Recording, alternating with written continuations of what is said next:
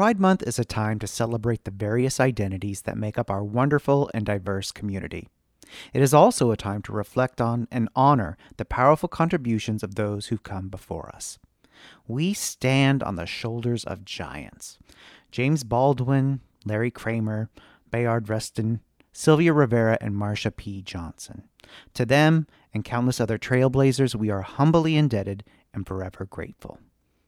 If you'd like more information on the movement or recommendations on how you can help, go to blacklivesmatter.com/partners. In these dark and difficult times, we hope that this episode brings you a little bit of joy and light. Welcome to this special Pride Month episode of the Big Gay Fiction Podcast. I'm Jeff. And I'm Will. Last year, author and experienced podcaster Slade James took his love of gay romance novels and started GayRomance.show, a podcast that takes a deep dive into the writing processes of some of the most popular writers in our genre.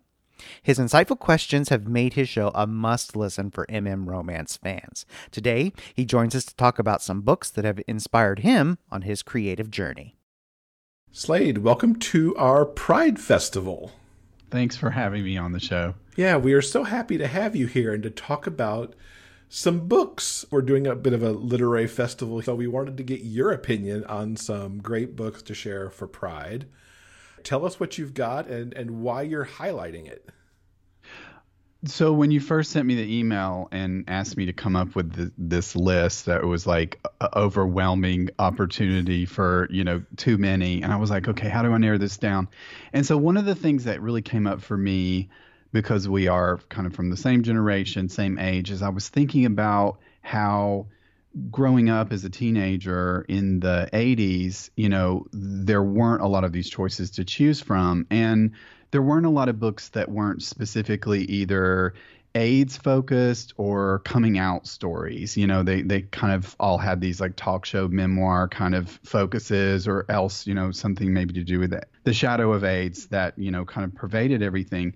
And one of the things that I noticed about the books that just came to me off the top of my mind were the the ones that kind of were surprises that crept into other places in literature that I was reading where we had gay authors or gay characters or gay situations showing up in the context of books that aren't necessarily quote unquote gay books.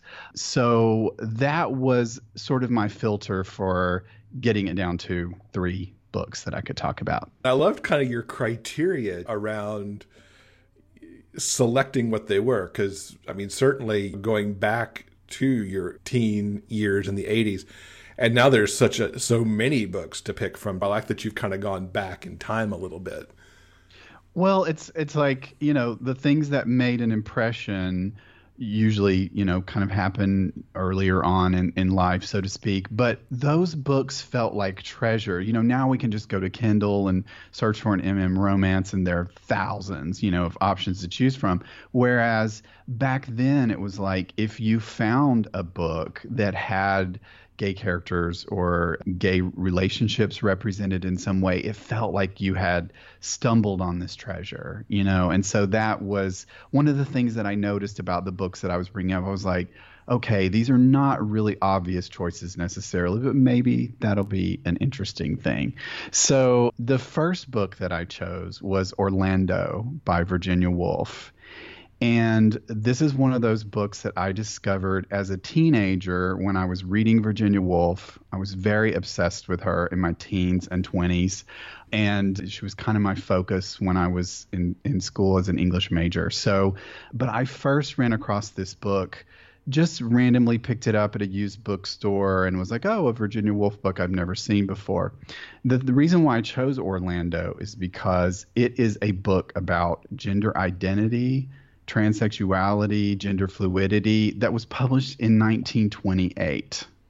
And it was it made such a huge impression on, on, me because you know Virginia Woolf is known very much for feminism. She's famously known to have been you know bisexual or lesbian. I believe that this book was written kind of inspired by her long-term female lover.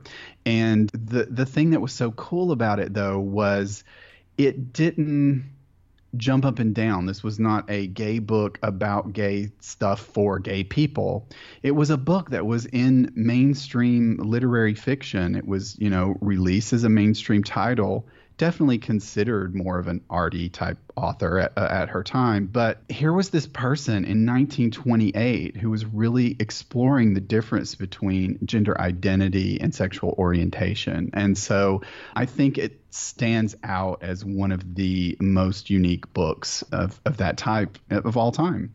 By the way, there's a really good film adaptation in the early 90s with Tilda Swinton playing mm-hmm. the the main character, and I think that's kind of how Tilda first came on everybody's radar. And of course, she was the perfect choice to play someone who was gender fluid. So the second book that I chose, similar kind of circumstance, a big sci-fi reader. There was an author primarily in the 60s and 70s uh, named Samuel R. Delany who was a black African American male gay science fiction author who was very much a mainstream science fiction author. And not only that, but Nebula award winning, also considered, you know, a literary master.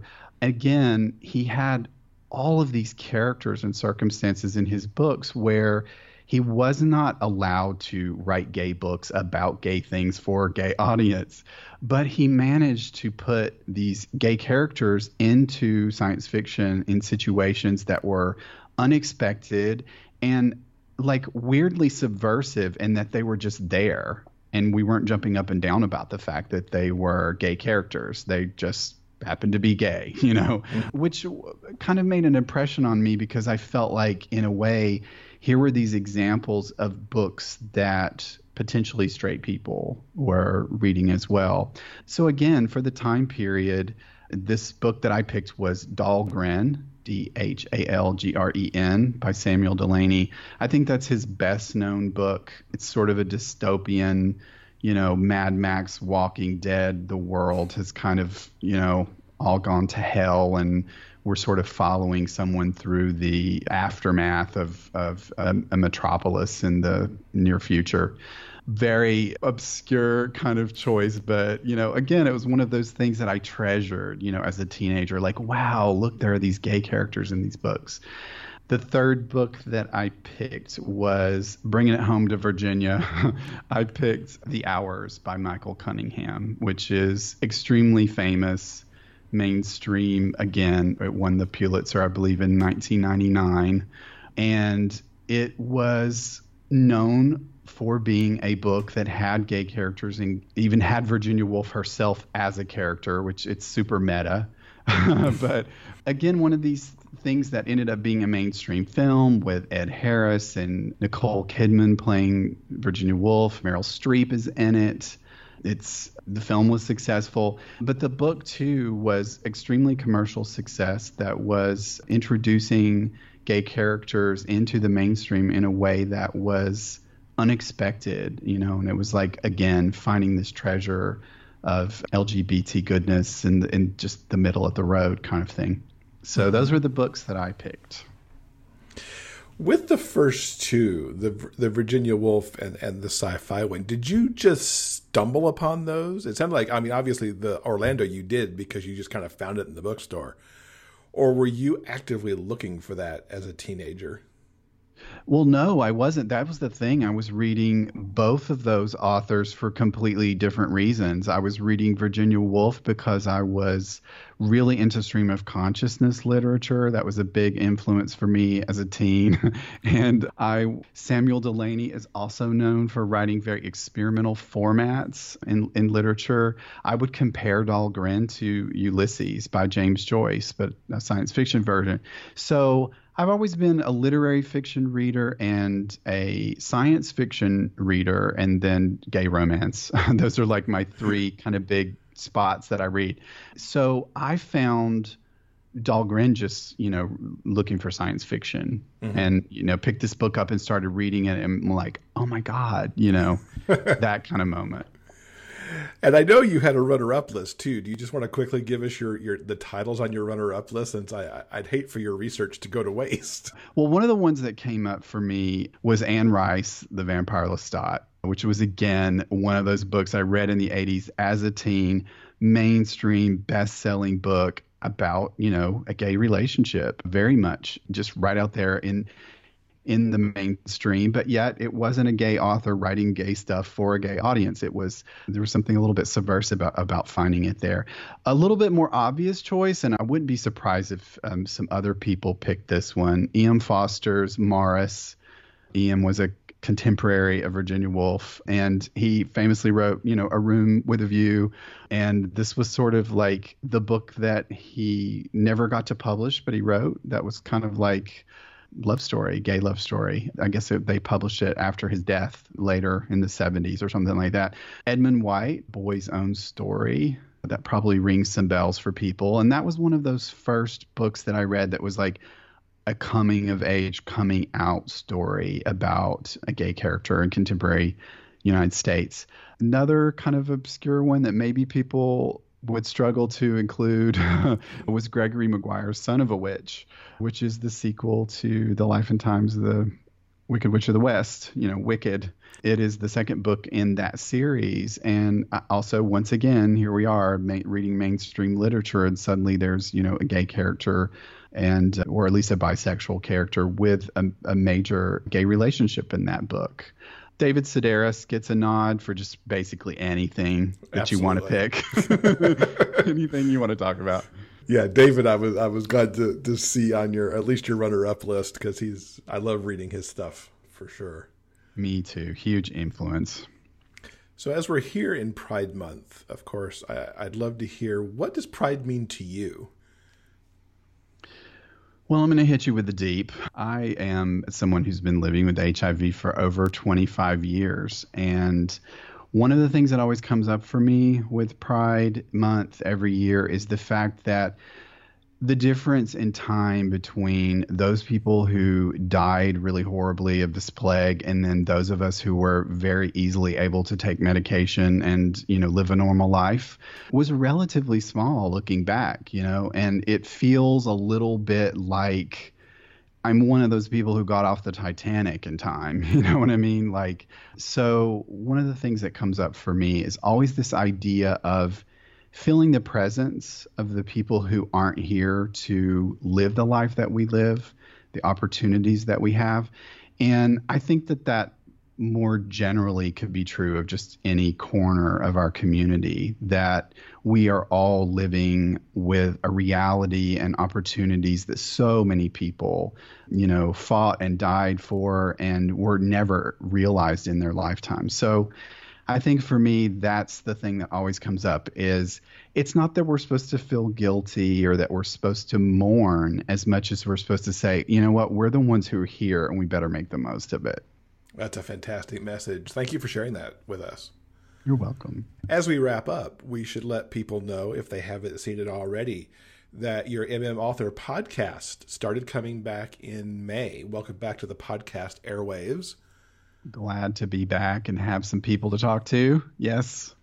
Yeah, we'll definitely link to that in the show notes so people Great. can go pick that up and find it again. What is the best way to keep up with you online and all of your various in all your various social media? SladeJames.com. The podcast is the MM Author Podcast, and the URL is the title, gayromance.show. And I am also on Facebook as Slade James. Fantastic. We will link up to those.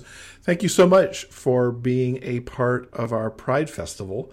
We very much appreciate it and look forward to hearing more of your shows in the near future. Thank you for having me. It was a lot of fun. We hope you've enjoyed this special Pride Month bonus episode. Our community contains a multitude of creative, resilient, and compassionate people. While we might not be standing hand in hand this Pride season, we stand strong together in spirit. Our spirit is pride. Thank you so much for listening. For a complete rundown of this month's bonus content, go to biggayfictionpodcast.com slash pride 2020. Big Gay Fiction Podcast is part of the Frolic Podcast Network. You can find more shows you'll love at frolic.media slash podcasts. New episodes of this show are available every Monday wherever you get your podcasts. You can help support this show with a monthly pledge through Patreon. For more information about joining our community and the bonus content we deliver, check out patreon.com slash biggayfictionpodcast. I'm Kurt Graves. Thanks for listening. We'll see you next week.